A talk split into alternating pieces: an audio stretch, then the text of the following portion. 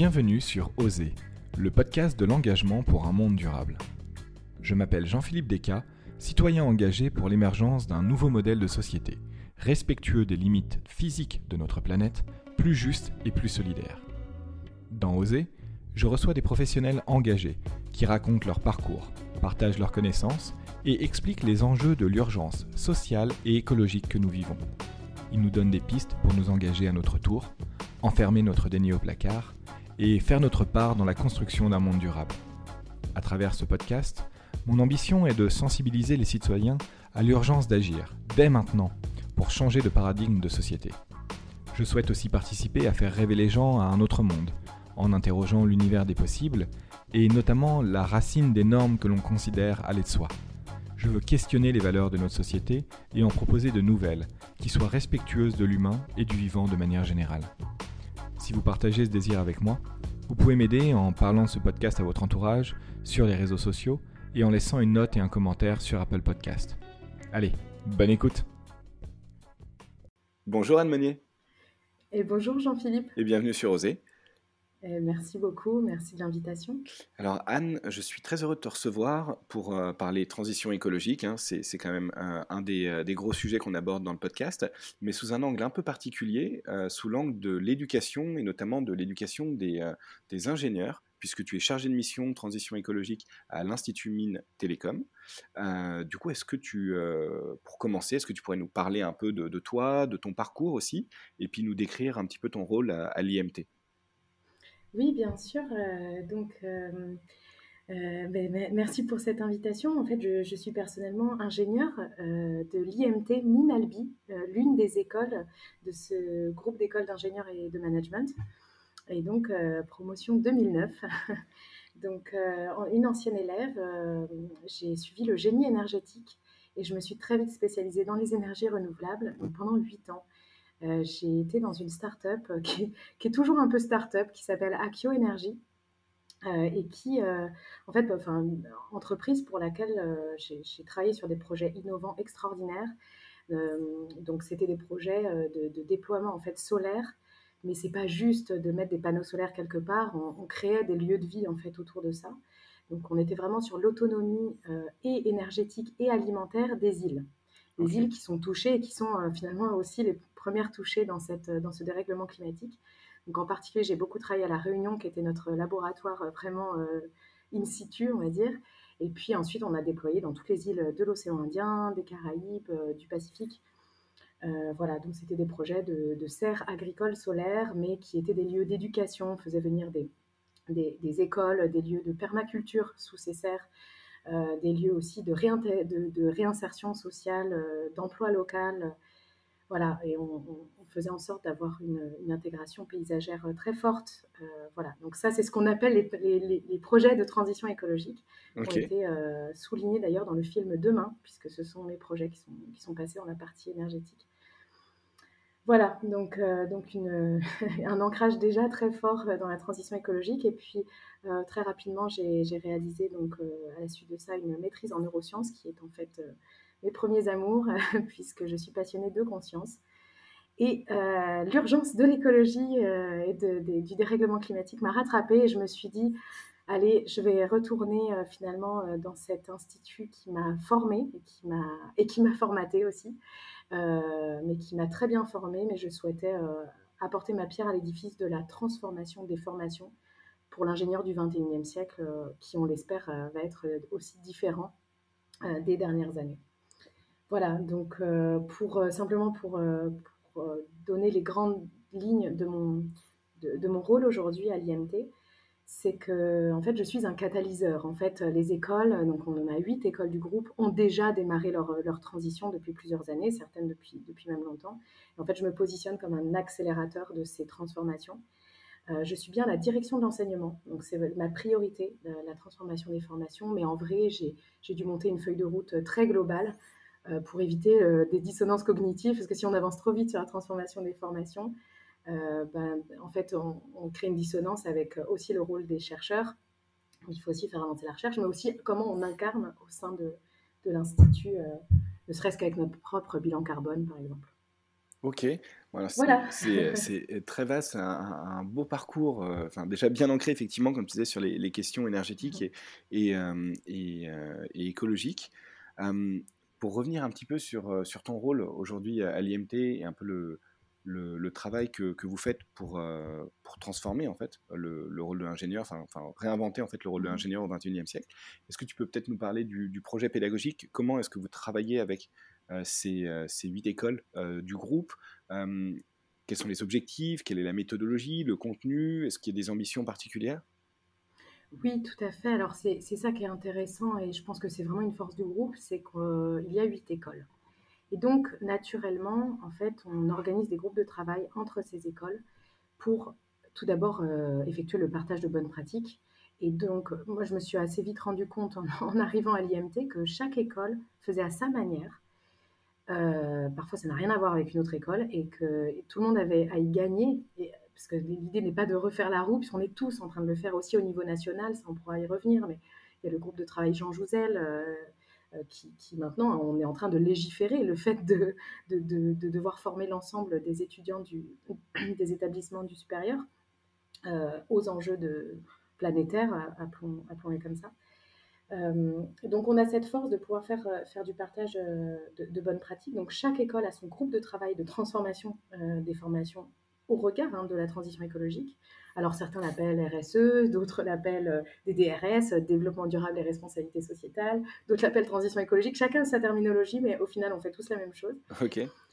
Donc voilà, et donc on, a, on va avoir deux, trois instances différentes. La première, c'est les directeurs de formation qui se réunissent, euh, euh, pas que pour ça, mais d'une manière générale. Donc régulièrement, je fais une intervention et pour les nourrir sur l'actualité et, et pour qu'on réfléchisse ensemble. Et donc, euh, donc l'enjeu en fait de ce projet pédagogique, c'est comment est-ce qu'on transforme de manière systémique toutes nos formations. Parce qu'on est, n'est plus à l'heure de juste rajouter 50 euh, heures, euh, alors que nos programmes font entre 1700 et 1800 heures de cours, on va dire, en salle ou chez soi. Et ensuite, on a quasiment 1000 heures de projets et de stages pour aller sur un cursus complet en trois ans. Donc, on ne peut pas se permettre d'aller à 50 heures, 100 heures de cours dédiés. C'est important et c'est nécessaire. C'est une brique où on est tous sûrs de se mettre d'accord sur le mhm. constat. Et ensuite, de pouvoir, euh, comment est-ce qu'on implique ça euh, dans un cours de mécanique? Comment est-ce qu'on intègre ça aussi dans un cours d'énergétique, dans un cours, etc. Et donc, ça va être comment est-ce qu'on diffuse. Et c'est ça la, grande difficulté. Et c'est là où je pense qu'on est, euh, on, avance, on avance bien. donc, donc, notamment pour ce projet pédagogique, on a créé un outil qui est un référentiel de compétences. Qui va avec la, révolution de, l'approche par compétences, euh, euh, qui, est une révolution qui se passe dans, le milieu académique. Euh, donc la compétence, c'est un savoir agir complexe. Et c'est vrai qu'entre une, une, vieille époque, on était plutôt sur une transmission de savoir. Aujourd'hui, on est vraiment sur accompagner la montée en compétences des étudiants pour qu'au diplôme, ils soient en, capacité de faire, d'œuvrer, etc. Et donc, par cette approche, on a pris la même approche euh, pour la transition écologique et on a atterri sur quatre grandes compétences de la transition écologique qui sont tout à fait inspirées des travaux au national, hein, parce qu'on ne fait pas ça tout seul. Donc en 2016, la CGE, qui est la conférence des grandes écoles, hein, qui regroupe euh, vraiment l'ensemble des grandes écoles françaises, ont atterri sur un référentiel qui était en cinq compétences. Donc on en a mixé deux pour, euh, pour avoir plus de lisibilité, mais finalement, chaque école d'ingénieurs, euh, je sais pas, il y, a il y a plus de 200 écoles d'ingénieurs en France, fait un petit peu comme il veut. Euh, mais nous, voilà, on a fait ça. Le Shift Project aussi a beaucoup travaillé sur, euh, sur un état de l'art, notamment avec le campus de la transition. Donc tout ça, on a intégré ça pour nous faire notre propre référentiel IMT qui répond à notre propre ADN. Ok.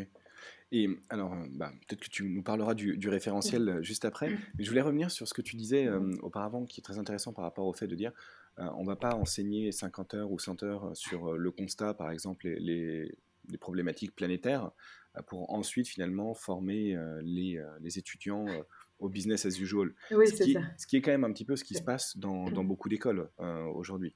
C'est la première étape. C'est-à-dire qu'on est de toute façon obligé, il y a un moment donné, c'est une transformation en profondeur, enfin on l'espère. Et donc, et donc on est obligé de passer par cette première étape. Mais si on s'arrête là, bah, on passe à côté euh, clairement euh, de la cible. Et du coup, vous, comment est-ce que vous faites pour intégrer euh, justement ces, bah, ces enjeux et ces problématiques au sein même des cours, ce qui veut dire enfin, transformer complètement les cours. Enfin, ça, prend quelle forme? Est-ce que tu peux peut-être donner un exemple de d'un module ou bah, d'une compétence, bah par exemple? Oui, je vais prendre l'exemple. Alors, pour accompagner le corps enseignant, parce qu'encore une fois, il y a plusieurs instances. Alors, il y a le gouvernement qui légifère, bon, sympa, mais en fait, en dessous, on a un ADN d'école. Euh, donc, ça veut dire qu'aujourd'hui, on doit avoir quelques blocs de compétences qui reflètent euh, une école. Donc, ça va être une école, par exemple, qui est particulièrement sur l'innovation, ou on a des écoles du numérique, donc qui vont être très axées sur les compétences du numérique, qui peuvent être plus l'IA ou plus la cybersécurité, d'autres qui vont être plus sur les génies énergétiques, hein, historiquement, dans plus les écoles des mines. Génie énergétique, génie de l'environnement, on est quand même des écoles qui sont issues de, de, de l'après-mine, hein, dans, les années 80 aussi. Et puis, donc on est en train de monter une école d'été. D'ailleurs, je, je, je, vous parle depuis Brest. Donc la première édition aura lieu dans, sur l'un de nos campus. Euh, qui se trouve euh, donc à Brest, à IMT Atlantique, l'une de nos écoles qui accueillera cette première édition. Et donc, qu'est-ce qu'on va faire? C'est qu'on va faire euh, un partage de bonnes pratiques, encore une fois, entre, et, des ateliers immersifs pour enseignants. Pour dire, ben, si moi je suis prof de mécanique, comment j'enseigne le low-tech mmh. Comment j'intègre l'approche low-tech alors que je suis un prof de mécanique Et donc, là, je prends, je prends, je prends cet exemple parce qu'on est en ce moment en train de monter cet atelier. Euh, et on s'inspire aussi des travaux qui sont faits à Grenoble, parce qu'aujourd'hui, on est tous pionniers. C'est-à-dire que là, par exemple, on est tous en train de le faire, mais c'est cette année. Euh, c'est encore très récent. Et donc, euh, et donc, on va se faire accompagner par des, on va dire des, experts du low-tech, avec le Tech Lab. Hein. Je, prends vraiment cet exemple, mais il y en a, il y, il y en a plein. Et puis, on va accompagner là un, professeur de mécanique pour aller prendre un exemple. Donc là, en l'occurrence, ça va peut-être être des voiliers euh, qui seront euh, autonomes euh, pour du transport. Ça va être, et donc on va, on va aller prendre des cas d'études qui vont s'appliquer dans, dans, le faire autrement.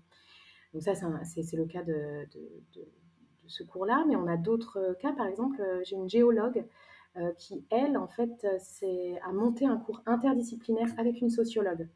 Et donc, elles ont monté un MOOC qui s'appelle Ressources minérales et transition, pour aller donner les enjeux, c'est-à-dire qu'on n'est plus sur euh, juste l'enjeu de la mine à l'époque, mais là on est l'enjeu de la pénurie de ressources hmm. dans un regard de géologue et l'ensemble des, des, enjeux que ces mines euh, apportent, mais aussi de manière sociale. Et donc on va créer de l'interdisciplinarité comme ça.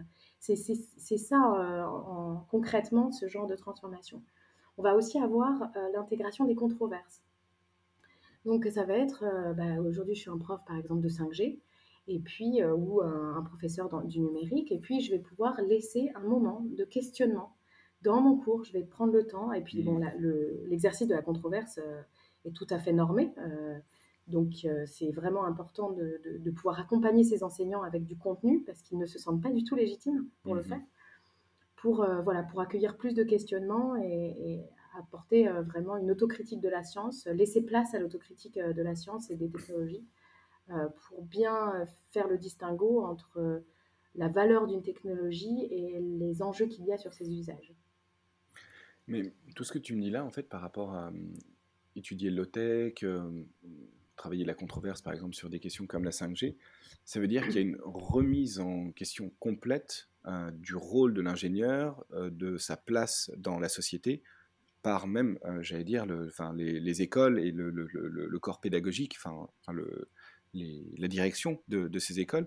Du coup, c'est quoi en fait la vision de l'ingénieur aujourd'hui, de, sa place? Est-ce que du coup, vous avez commencé par travailler là-dessus pour ensuite euh, construire eh bien, euh, oui, oui, oui, tout à fait. En fait, c'est l'objet de ce référentiel de compétences finalement, qui permet d'aligner en fait ce référentiel. C'est vraiment pour nous une base solide d'un langage commun pour dire mais c'est quoi l'ingénieur de, de, la transition écologique ou l'ingénieur du 21e siècle qui est en capacité d'agir pour la transformation des organisations et presque pour une transformation culturelle? Alors, euh, la transformation complète, ça va dépendre des interlocuteurs. On n'a pas tous la même compréhension. Hein. C'est comme euh, Bruno Latour qui nous dit où atterrir?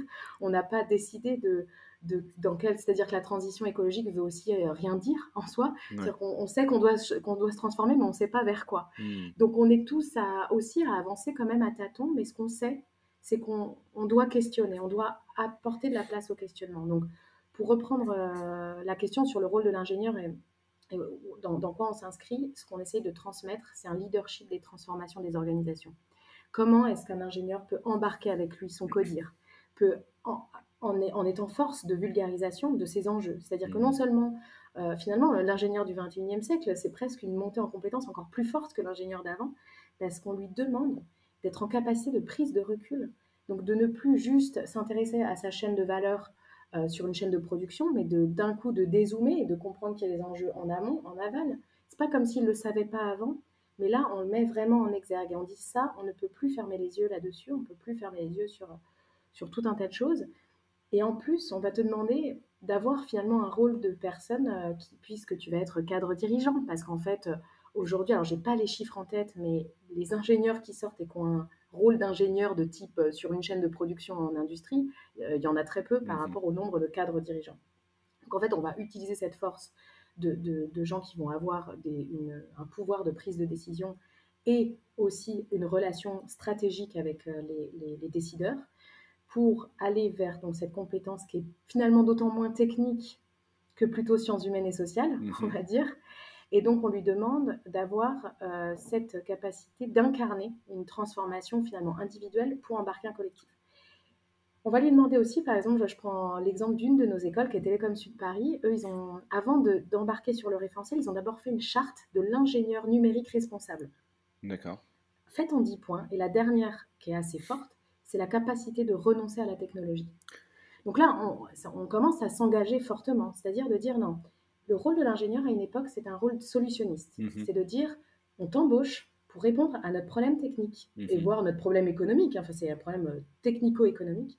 Aujourd'hui, là où on emmène le rôle et les compétences de l'ingénieur, c'est euh, d'être capable de re-questionner le mandat qu'on lui donne Mhm. et de dire, euh, je, prends un exemple, à, une époque, donc à Akio Energy, euh, on, on développait en Indonésie, on, on avait du mal à se lancer. Maintenant, c'est vraiment une filiale qui a, qui a pris beaucoup d'ampleur et c'est formidable parce qu'il y a vraiment beaucoup, beaucoup d'îles en, en Indonésie, des milliers.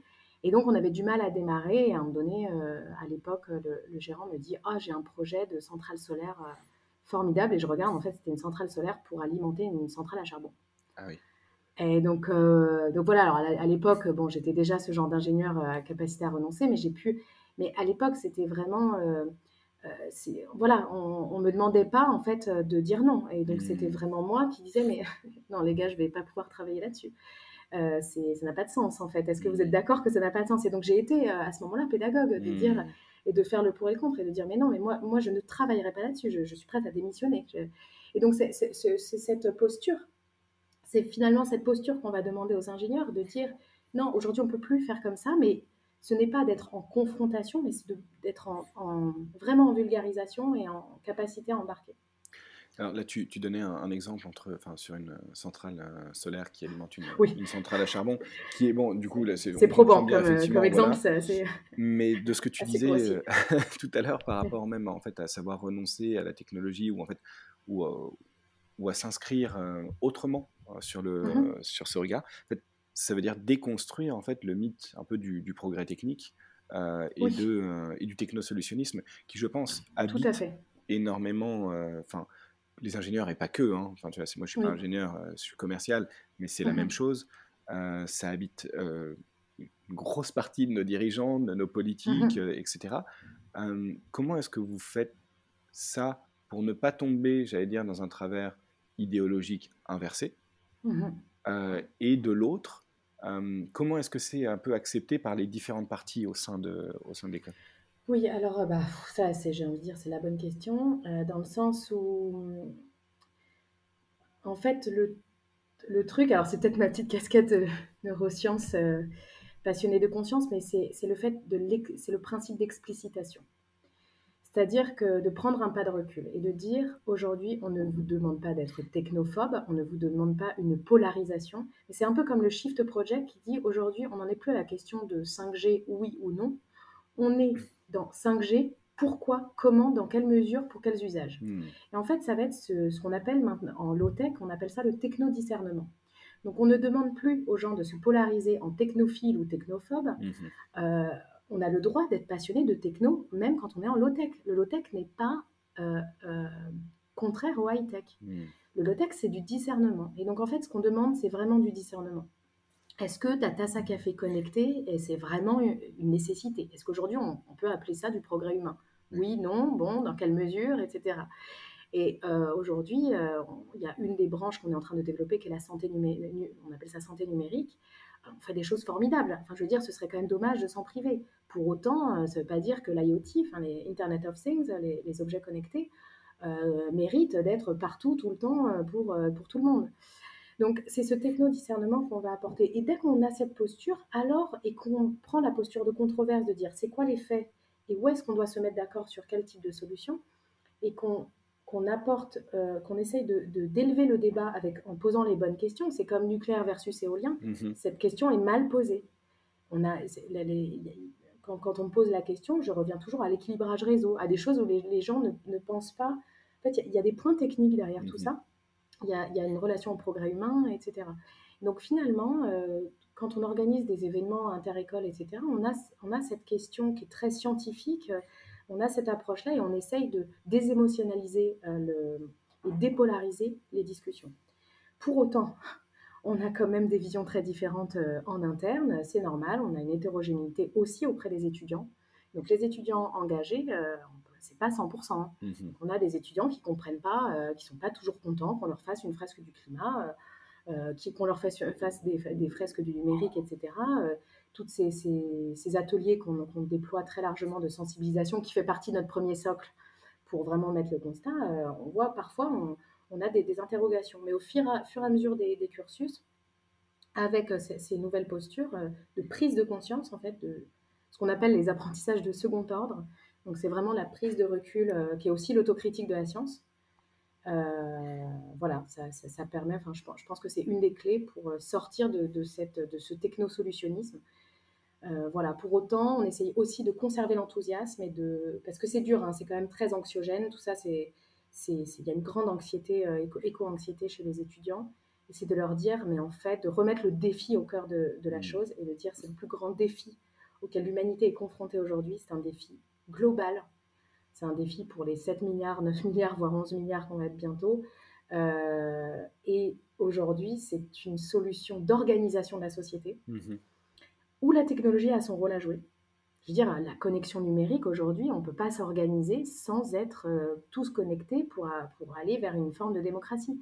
Aujourd'hui, on ne peut pas décider à 9 milliards ou à 7 milliards mmh. si on... Si on et, en ça, le numérique est formidable. Donc, on ne va pas tout jeter. Euh, voilà, donc c'est...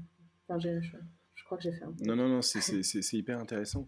Et du coup, je voudrais revenir un petit peu sur comment, comment les étudiants, et pas que, en fait, ressentent un petit peu ce, changement de, formation, euh, euh, notamment en fait, au, niveau des entreprises. J'imagine que mmh les étudiants, euh, quand ils, après deux années de prépa, ils arrivent à l'école, mmh voient que bon, bah, finalement, le, cursus n'est pas forcément celui auquel ils pensaient. Enfin, ils arrivent, j'imagine qu'il y, a mmh déjà un, peu un, premier mur qui, qui est pris et surtout peut-être un second après la formation quand ils commencent à faire des stages il euh, y a pas, euh, je pense, beaucoup d'ingénieurs qui vont en start-up, même aujourd'hui. C'est quand même beaucoup l'industrie des grandes entreprises.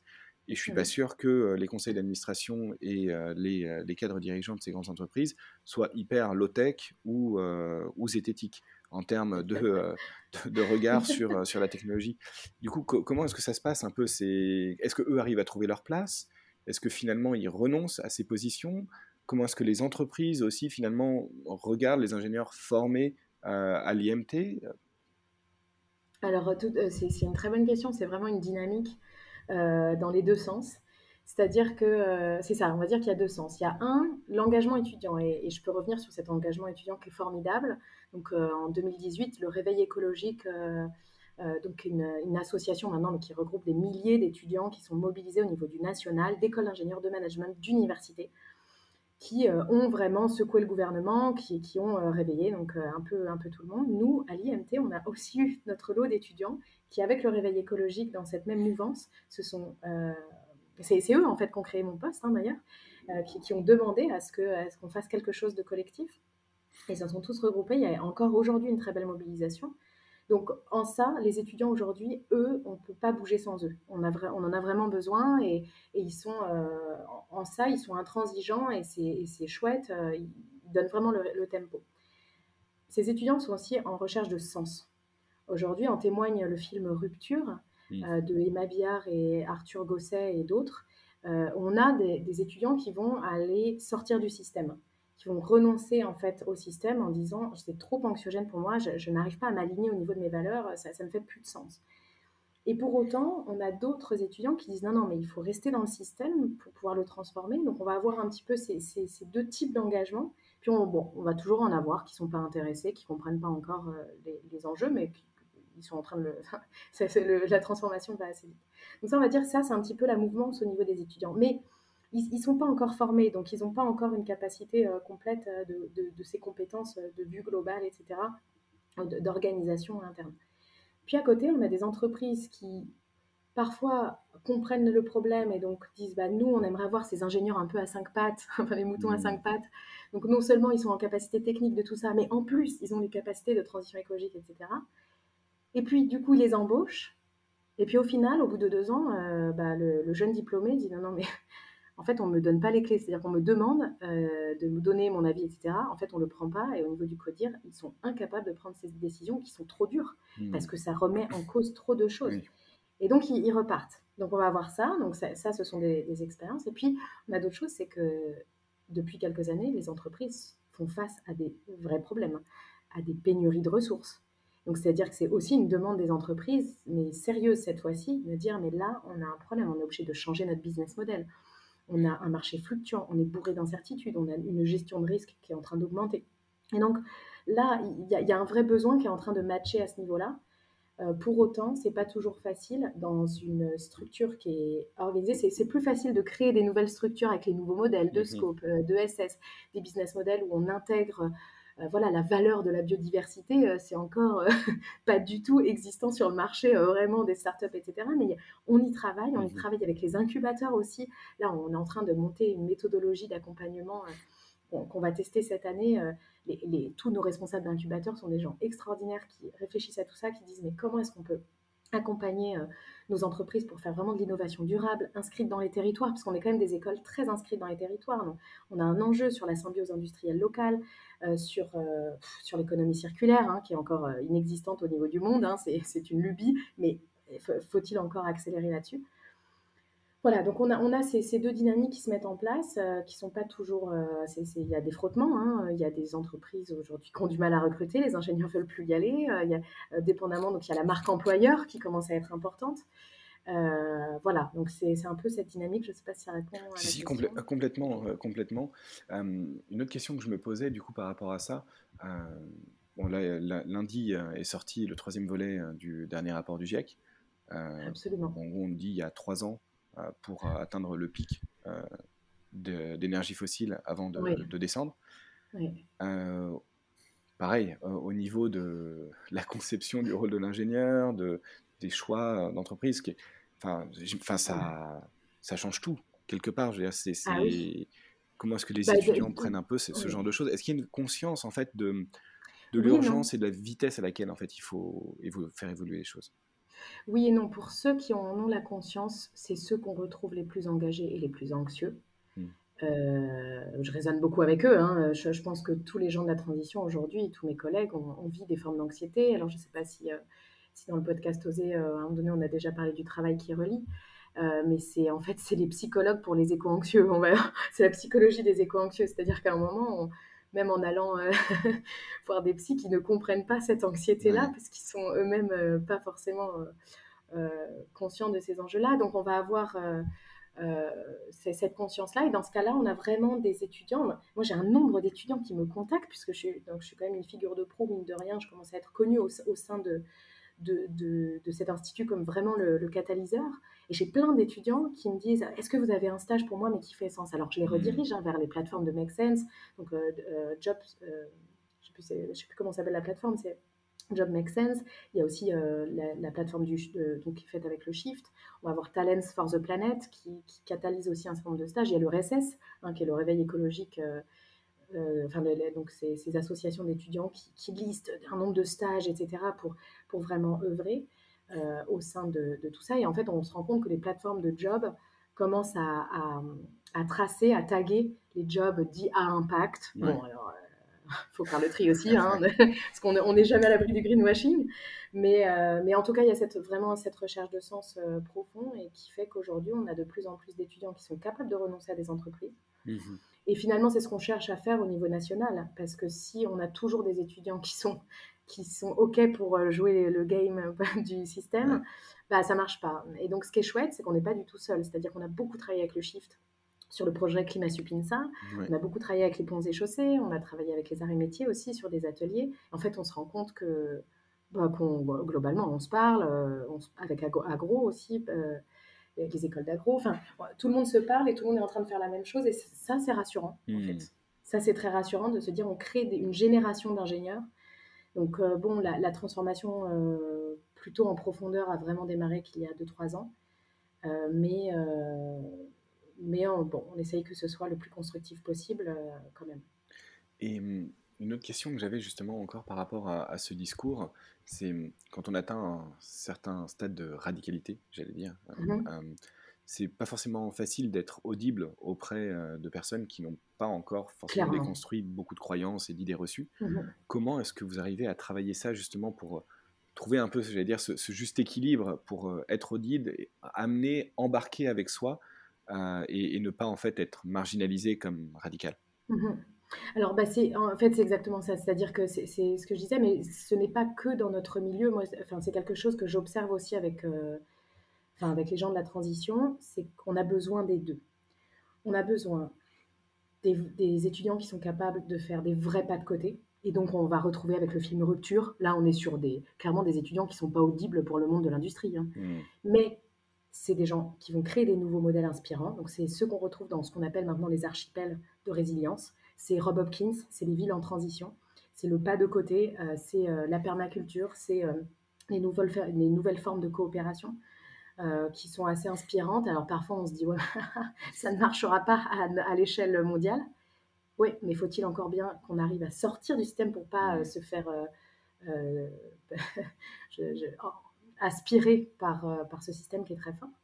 Et on a besoin de gens qui restent à l'intérieur et ces gens-là vont pouvoir se parler. Hmm. Et donc finalement, euh, au bout d'un moment, l'idée c'est d'aller faire converger les deux. Mais on est obligé de, d'en faire, enfin, de soutenir finalement ces étudiants qui veulent sortir et de soutenir ceux qui veulent rester à l'intérieur.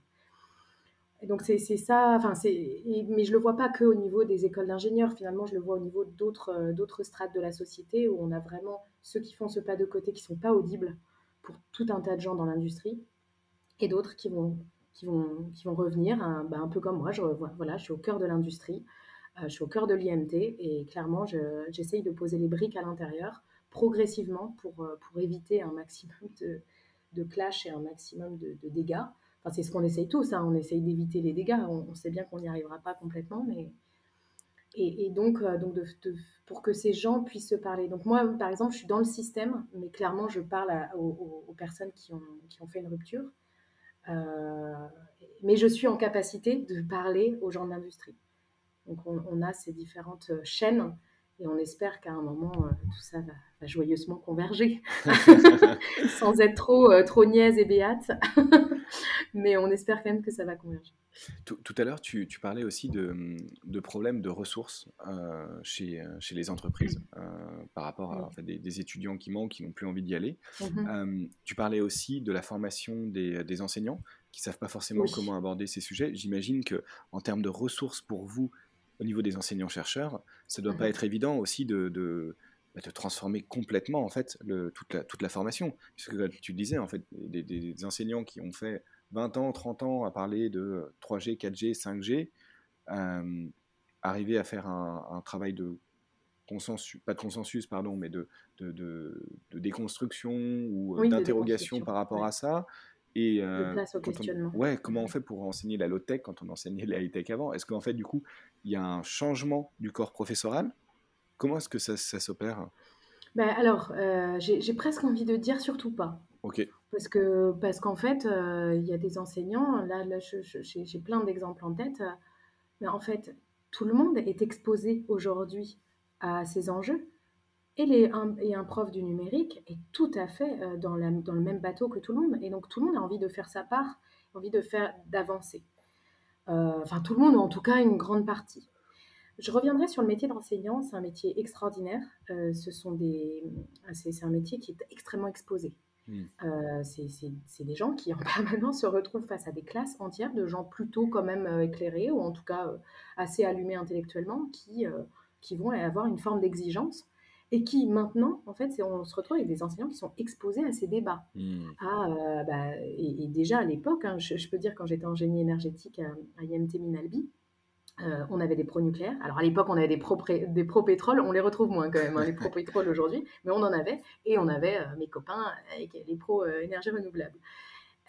on n'a pas eu d'espace de débat autour mmh. de ça. C'était compliqué, donc on avait du, du clivage. Donc aujourd'hui, ce qu'on va faire, c'est qu'on va accompagner les enseignants pour s'équiper, pour être eux-mêmes outillés à organiser ces controverses à l'intérieur de la classe pour dire, en fait, c'est important qu'on puisse se parler et que nous, on puisse se parler et éventuellement réussir à comprendre la difficulté de trouver un consensus en tant que société. Hmm. comprendre un peu, c'est les exercices de COP hein, qu'on peut, qu'on peut faire, les exercices de négociation. Donc, on, va essayer d'accompagner les enseignants avec des outils pédagogiques. Donc, on a des méthodes pédagogiques, des activités, des évaluations. Donc là, on est vraiment dans, dans le monde de l'alignement pédagogique et dans le monde des compétences. Donc, on va, on va les aider. On va aussi leur donner, donc là, il y a tout un tas de webinaires qu'on organise hein, en, coopération sur c'est quoi le low-tech? Je veux dire, ça ne hmm. s'invente pas la démarche low-tech, c'est quelque chose, l'économie circulaire. Donc, on les fait monter en compétences aussi sur, euh, voilà, sur le biomimétisme, sur, sur le biosourcing, euh, sur l'éco-conception. Enfin, hmm. donc, donc, eux, on, les aide. Là, on, discutait l'autre jour sur les analyses de cycle de vie et euh, c'était hyper intéressant. Il, il y a des enseignants qui nous disent, mais nous, on a besoin d'analyses de cycle de vie sur notre domaine pour qu'on puisse avoir les vrais chiffres, parce qu'on ne sait pas où les trouver. On a envie, mais on ne sait pas où les trouver pour recontextualiser notre cours. Donc voilà, donc on essaie de les accompagner parce que c'est vraiment un métier difficile, très exposé au débat, etc. ils, ne se sentent pas légitimes. Hmm. Notamment, ils disent, bah, nous, on a une, un mandat de neutralité. Et donc, ce qu'on essaie de leur expliquer, c'est que bah, non, parce qu'en hmm. fait, euh, toute technique est inscrite politiquement. C'est, en fait, par essence, euh, en fait, personne n'est neutre. C'est, ce serait, c'est faux.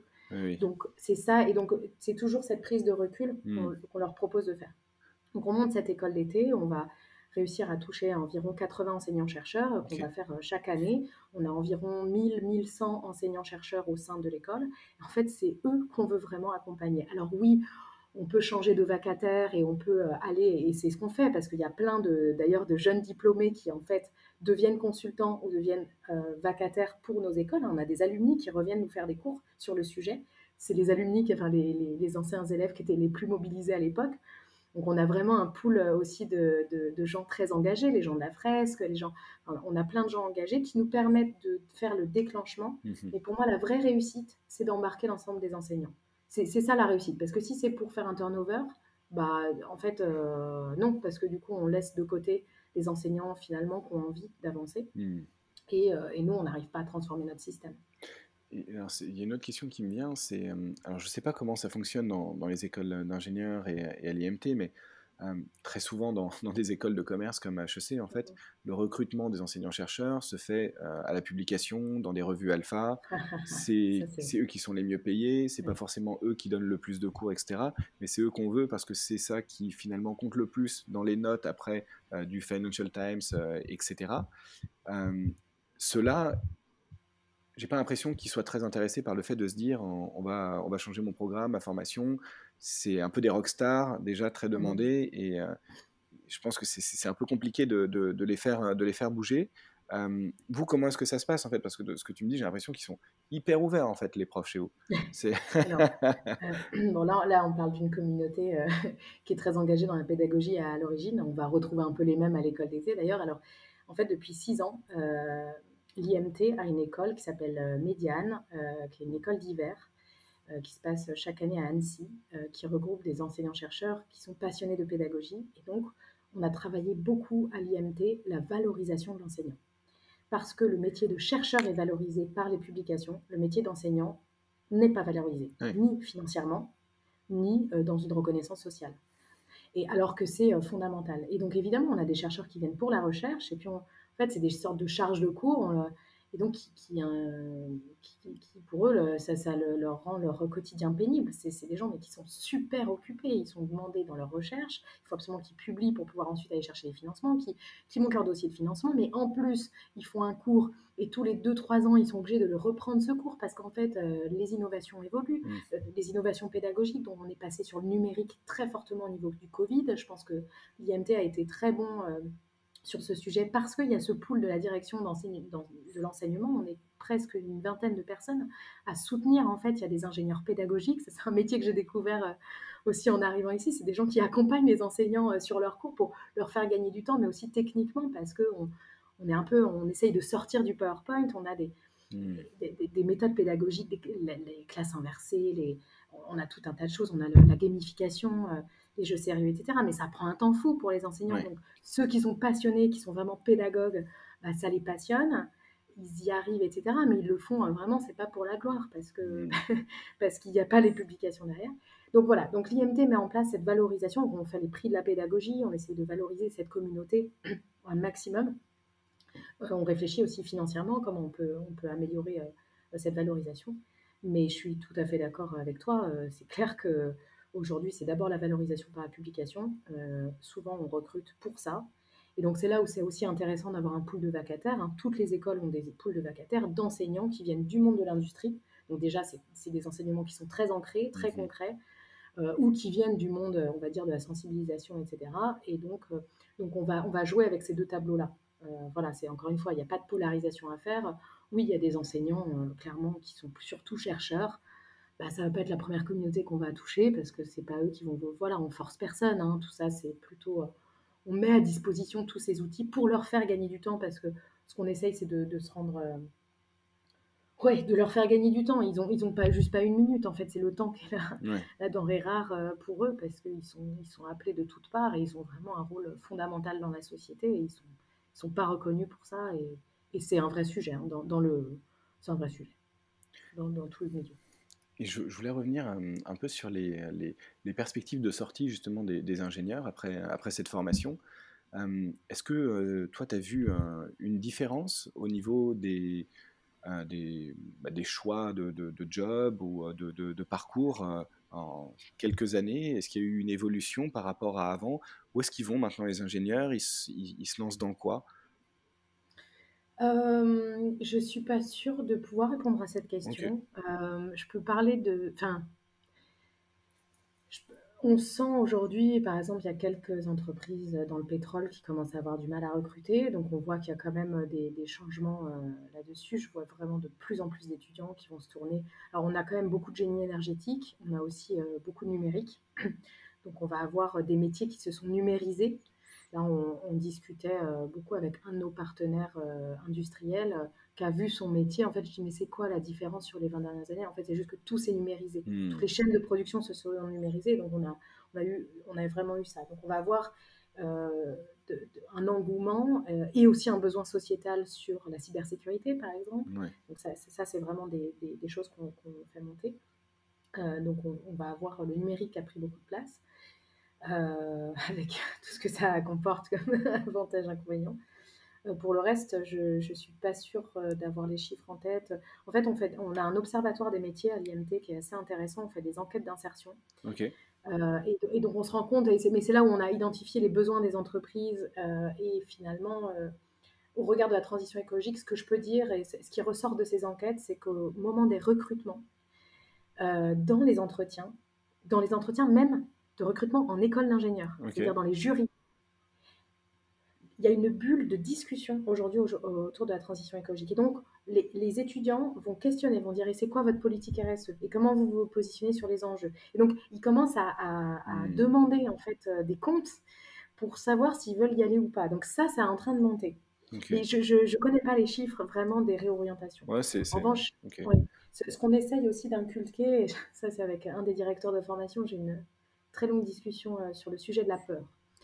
Euh, on essaye de faire en sorte, encore une fois, d'expliciter, de dire aujourd'hui c'est un monde qui est de plus en plus anxiogène. Ce qu'on va essayer de, faire, c'est de vous rendre capable de prendre une décision qui ne va pas être drivée par la peur. Hmm.